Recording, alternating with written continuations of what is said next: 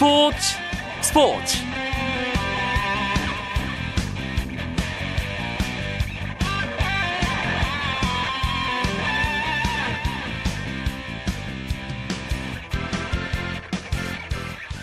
안녕하십니까 스포츠 스포츠 아나운서 이광용입니다.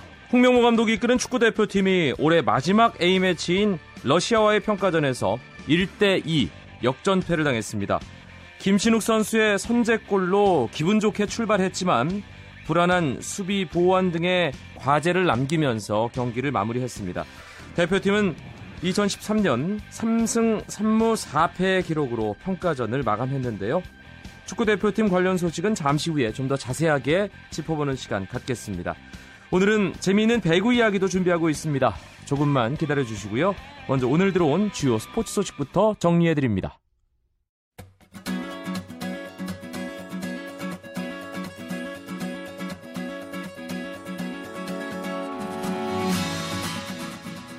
(2013-2014) 프로농구 오늘 두 경기가 있었습니다. 서울 SK 대 고양 오리온스의 경기에서는 SK가 78대 69로 승리하면서 오리온스의 5연승을 저지하고 홈 27연승 질주를 했는데요. 에런 헤인즈가 27득점에 12개의 리바운드로 더블 더블을 기록했고 김선형이 19득점에 4어시스트로 활약하며 SK의 승리를 이끌었습니다. 한편 안양 KGC 인삼공사는 부산 KT를 71대 65로 이기고 이번 시즌 첫 2연승을 기록했습니다. 이로써 KGC는 9위, KT는 4위를 유지했습니다.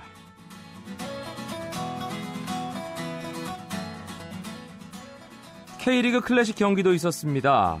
그룹 A 상위 스플릿 상위권 순위를 놓고 맞대결 중인 서울과 전북의 경기가 서울 월드컵 경기장에서 있었는데요. 서울이 전북에게 4대1 대승을 거뒀습니다. 서울의 공격수 데얀은 해트트릭을 기록하면서 팀 승리를 이끌었고 몰리나는 두 경기 연속 골의 상승세를 이어갔습니다. 이로써 4위 서울은 전북전 승리로 16승 10무 9패 승점 58점을 기록하며 전북과의 격차를 승점 한점 차로 좁혔습니다. 또 내년 시즌 AFC 챔피언스 리그 티켓에도 한 발 더 다가서게 됐습니다. 반면 전북은 최근 3연패에 부진에 빠졌습니다.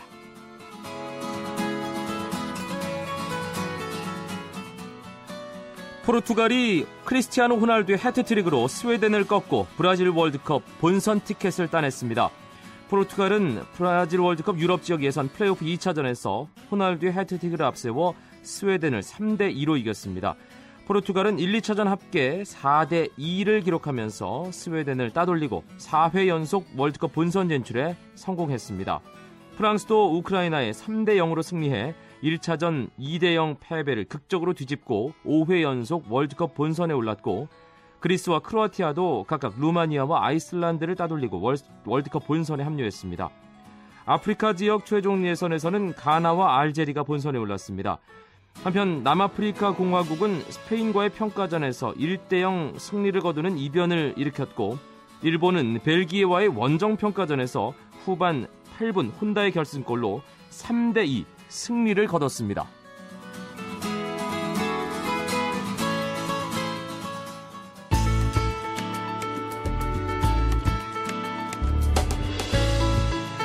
스포츠가 주는 감동과 열정 그리고 숨어있는 눈물까지 담겠습니다. 스포츠 스포츠 이광용 아나운서와 함께합니다. 지난밤 러시아와의 평가전을 치르고 귀국한 축구 대표팀 관련 소식부터 알아보겠습니다. 스포츠 서울의 축구팀장 김현기 기자 연결되어 있습니다. 안녕하세요. 네, 안녕하세요. 어제 러시아와의 평가전 1대2 패배였습니다. 뭐 어떻게 봐야 될까요? 네, 좀 아쉽게 봤습니다. 사실 저는 1대1 무승부 정도로 끝날 수 있었던 그런 경기라고 봤거든요. 슈팅 수는 6대 15로 우리 대표팀이 뒤졌지만 러시아 선수들이 위협적인 슛을 날리지는 않았어요. 수비 때 좀 더 집중력을 갖고 했었다면 뭐 비기거나 이길 수도 있었던 경기였는데 골 점유율도 우리가 나쁘지 않았거든요. 어, 그런 상황에서 봤을 때 1대2라는 결과는 어, 다소 아쉽고 서운하다 그렇게 볼 수 있겠습니다. 경기 시작하자마자 김신욱 선수 골 터졌고 사실 전반전은 우리가 러시아를 거의 압도하지 않았습니까? 네, 원래 김신욱 선수 발이 좋은 선수인데 어, 전반 6분에 규성용 선수가 어, 올린 코너킥을 손흥민 선수가 헤딩을 했거든요. 근데 또 이 러시아 수비수 타라소프 선수의 머리를 맞고 김진욱 선수 앞으로 흘러나왔습니다. 그걸 이제 김진욱 선수가 오른발로 차 놓으면서 이제 대표팀 흥명보 승선 이후 첫 골을 넣었는데 그러면서 이제 기세가 살아나서 어, 중거리 슛도 나오고 이 러시아 선수들이 우리 대표팀의 이 패스 플레이를 쫓아가는 그런 양상이 나왔었거든요.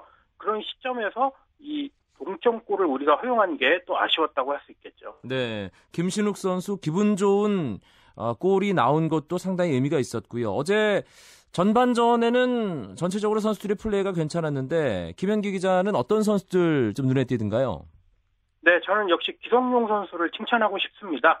아, 김신욱 선수의 첫 골도 이 되새겨 보면 어, 기성용 선수가 far post 이 골문 먼 쪽으로 깊숙하게 오른발 코너킥을 날카롭게 올렸기 때문에 성공된 거였거든요.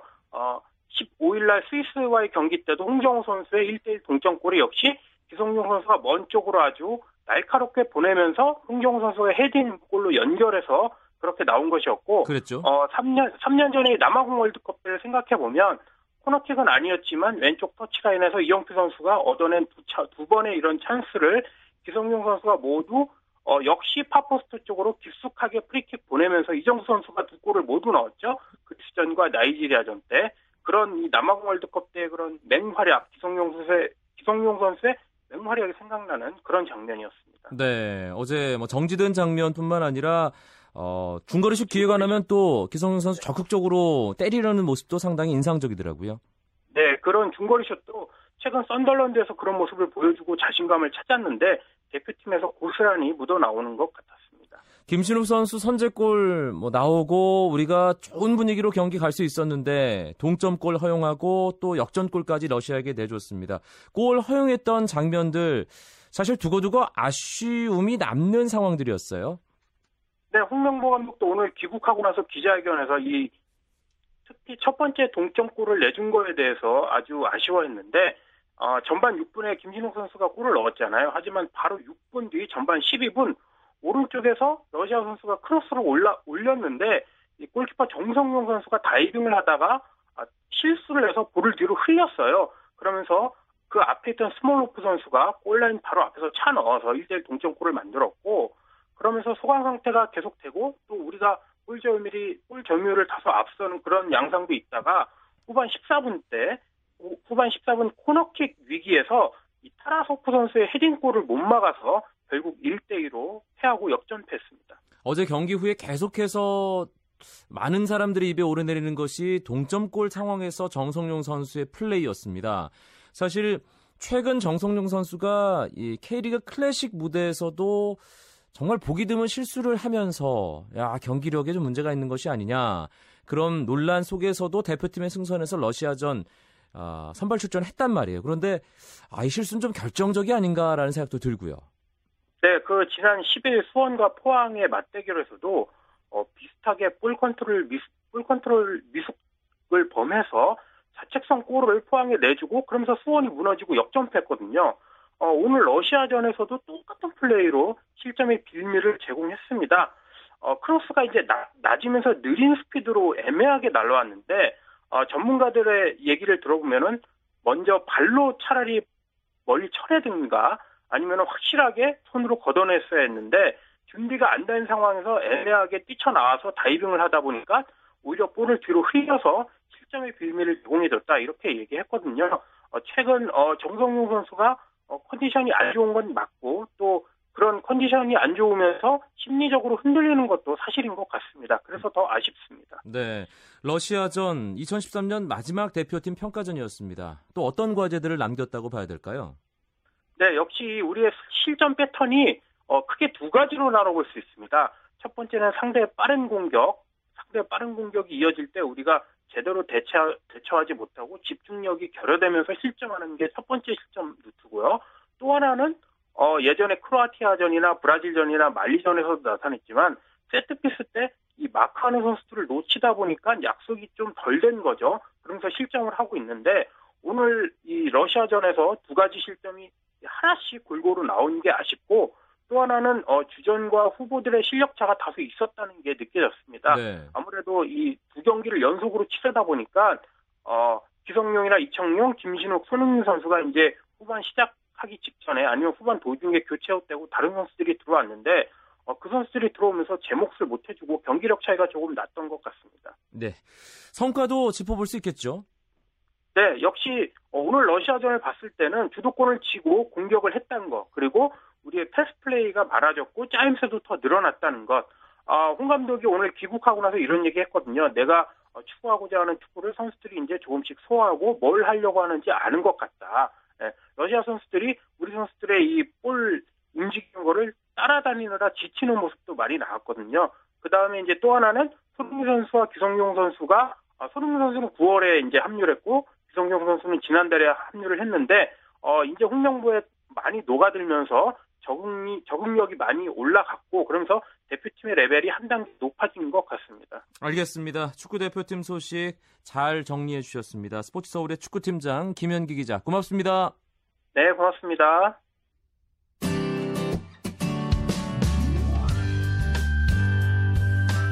스포츠를 듣는 즐거움. 스포츠 스포츠. 이광용 아나운서와 함께합니다. 수요일 스포츠 스포츠 배구 이야기 준비했습니다. 김상우 KBSN 배구 해설위원과 함께합니다. 어서 오세요. 네, 안녕하십니까. 오늘 두 경기가 있었는데요. 일단 그 경기 결과들부터 정리하고 이야기 이어가죠. 자, 오늘 그 현대캐피탈과 그 러시앤캐시 경기 있었고요. 네. 그다음에 여자부는 어, 도로공사랑 IBK 기업은행 경기 두 경기가 있었는데요. 아주 굉장히 재밌는 경기가 펼쳐졌었습니다. 네, 남자부 현대캐피탈 역시 어, 뭐 예상대로 러시앤 캐시에게 완승을 거뒀어요. 그렇죠. 뭐 전력상 역시 그 현대캐피탈이 훨씬 앞서 있다고 예상을 했는데 역시 뭐 3대 0으로 가볍게 경기를 끝냈고요.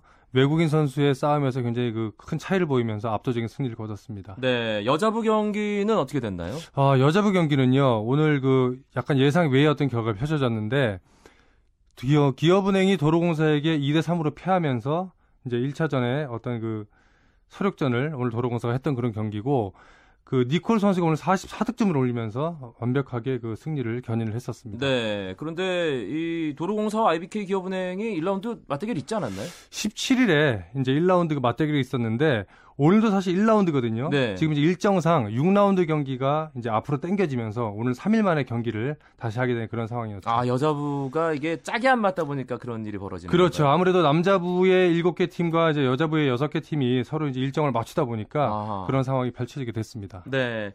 러시앤캐시, 아, 김세진 감독이 아주 의욕적으로 젊은 선수들과 함께 지금 팀을 꾸리고 있는데, 아, 아직까지 승리를 기록하지 못하면서 승점만 단 1점을 확보하고 있습니다. 그렇죠. 지금 오전 5패를 기록을 하고 있고요. 어, 최근에 한국전력전에서 2대 3으로 패하면서 1점을 추가한 게 다인데 지금 상당히 좀 어려운 상황이에요. 외국인 선수가 워낙 지금 역량이 많이 떨어지고 있고 또 국내 선수들도 그러면서 더군다나 같이 힘을 받지 못하는 상황이기 때문에 상당히 어렵게 지금 경기를 이어가고 있습니다. 결과적으로는 오전 5패인데 경기 내용 속으로 들어가면 상당히 파이팅 넘치는 선전을 하는 부분도 있습니다. 하지만 고비를 넘지 못하는 그런 경기가 계속 이어지고 있거든요. 물론이죠. 뭐 괜찮은 선수들이 포진이 돼 있죠. 빠르고 힘 있는 젊은 선수들이 포진이 돼 있지만은 역시 마지막 승부처에서 승부를 결정지어 줄수 있는 외국인 선수의 역량이 많이 떨어지다 보니까 그런 부분에서 다른 그 어떤 팀들에 비해서 많은 그 어려움을 겪고 힘이 떨어지는 모습을 계속 보이고 있습니다. 사실 김상우 의원도 지도자 생활을 하면서 팀이 어려운 상황에 처했을 때의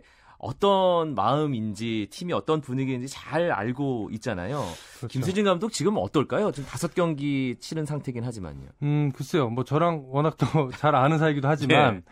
아, 그 신생 팀이니까 어떻게 보면은 성적에 좀 자유로울 수 있다가 있다라고도 생각을 할 수 있겠지만 반대로 말하면 더욱 더 지금 조바심이 날 수 있는 상태예요. 음. 지금 이렇게 계속 패배가 이어진다면 어떻게 보면 선수들 사이에서 패배 의식이 자꾸 생길 수 있고요. 네. 이게 이제 습관이 될 수 있다는 거죠. 그런 부분에서 많이 좀 힘들 겁니다. 아, 일단은 첫 승을 하면서 뭔가 숨통을 트이는 게 가장 중요하겠네요. 그렇죠. 이기는 습관, 이기는 어떤 그런 맛을 좀 봐야 된다는 거죠. 야, 러시앤캐시 사실 신생팀이기 때문에 어느 정도 감안해서 보는 배구 팬들의 시선이 있습니다. 네, 그렇죠. 어느 정도 성적을 거두면 성공적일까요, 러시앤캐시? 아, 글쎄요. 러시앤캐시, 어, 제가 봤을 때는요, 음, 뭐, 사실 하위권에서 리그를 마칠 가능성이 굉장히 높지만, 제 생각에는 뭐, 라운드별로 한 팀씩 정도만 좀 잡아준다 그러면은, 상당히 그 잘한 그 리그가 아니었나 그렇게 생각을 하게 될것 네. 같습니다. 네. 남자부 순위표 한 번만 짚어보죠. 현대캐피탈이 오늘 러시앤캐시에게 세트스코어 3대0 완승 거두면서 네. 선두로 다시 올라섰어요. 네, 그렇죠.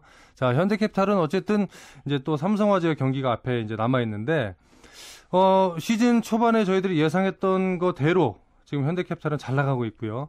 이제 문성민 선수가 아직 가세가 안 되고 있다는 것이 단점인데 지금 어, 아가메즈 선수가 워낙 잘하고 있으면서 뭐 역시 1위를 탈환하고 있었습니다. 네, 현대캐피탈이 1위, 삼성화재가 승점 11점으로 한 점 차로 2위고요. 대한항공이 또 한 점 차로 3위입니다.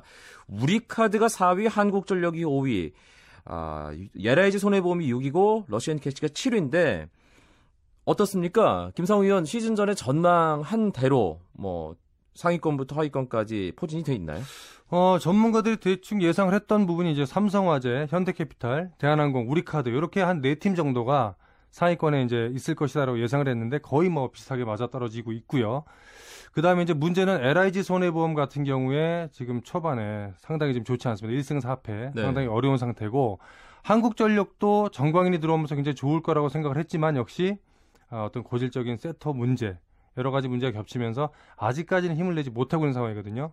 뭐 초반에 저희가 예상했던 부분이 거의 비슷하게는 가고 있습니다. 삼성화재에 대해서는 늘 아, 올해는 힘들겠지, 올해는 힘들겠지, 올해는 힘들겠지. 그렇지만 늘 우승을 했어요. 근데 네. 이번 2013, 2014 V리그야말로 힘들 네. 거다.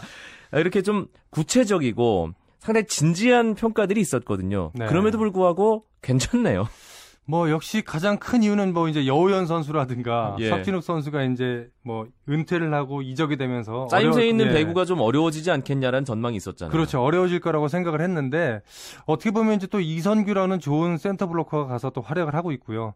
또 사실 레오 선수가 지난해보다 더 좋아요. 아, 지금 몸 상태가 제가 봤을 때 더 좋고 어, 어떤 그 그동안 팀이 해왔던 짜임새 있는 그 전통이 아직 그 남아 있으면서 좋은 경기를 하고 있다고 볼 수 있겠죠. 세계 최고의 리베로잖아요. 여오현 선수. 아 그렇죠. 네. 삼성화재 여오현 선수 빠진 자리는 좀 어떻습니까? 글쎄요, 지난해 여오현 선수가 서브 리시브 성공률이 한70% 정도 됐거든요. 근데 지금 이제 드림식스에서 이적해버린 이강주 선수가 올해 좀 부진해요. 음. 지금 한 42% 정도 나오고 있고요. 또 그 뒤를 받치고 있는 김강녕이라는 리베로가 사실 그 연봉이 그렇게 많은 선수가 아니고 그렇게 레벨이 높은 선수는 아닌데 어쨌든 이 선수가 지금 이강주 대신 들어갈 정도. 그러니까 사실 그 어떤 공백은 상당히 크다고 볼수 있는 아, 거죠. 그렇군요. 네. 서브 리시브 성공률이 70% 정도 되는 건 아주 높은 아주 높은 거죠. 그리고 사실 리베로의 척도는 수비도 좋지만 서브 리시브에 있다고 저는 보거든요. 일단 그- 네. 세터가 토스를 편하게 할 수 있게 연결을 해주는 역할인 그렇죠. 거니까요. 가장 첫 번째 방어선 수비하는 선이기 때문에 서브 리시브가 그만큼 중요한 거죠. 여오현이 얼마나 뛰어난 리베로인지 네. 알수 있는 수치가 아닌가 생각이 됩니다. 지금 남자부 상황으로 봤을 때 상위권 예상대로 가고 있습니다만 역시 한국전력, LIG, 러시앤캐시 이 팀들이 얼마나 좀 상위권에 고춧가루를 뿌리느냐 잡으면서 좀 재밌게 리그를 만들어 가느냐 이게 가장 중요한 부분이 되겠네요. 그렇죠. 지금 상위 뭐 세 팀, 네 팀 정도가 있는데 그 팀들이 만약에 러시앤캐시 최하위 팀에게 정말 그날 컨디션이 좋지 않아서 한 게임 잡혔다라고 생각이 들면 두고두고 이제 그게 이제 누적이 돼서 큰 데미지가 될 수 있는 거죠. 그리고 지금 지난해와 같은 어떤 그런 독주는 분명히 없을 거라고 생각을 하기 때문에 한 게임 한 게임이 굉장히 중요한 게임이라고 생각이 듭니다. 여자부 오늘 IBK 기업은행이 도로공사에게 뭐 덜미를 잡혔습니다. 하지만 선두를 유지하고 있고 KGC 인삼공사가 2위입니다. 도로공사 3위, GS칼텍스, 흥국생명, 현대건설 이렇게 순위가 포진이 돼 있는데 어, 이 IBK 기업은행과 KGC 인삼공사의 뭐 2파전 이 양상이 계속 이어질까요? 아, 지금 뭐 1라운드 초반에 사실은 완벽한 전력으로 여자 팀들이 지금 경기를 한 게 아니고요.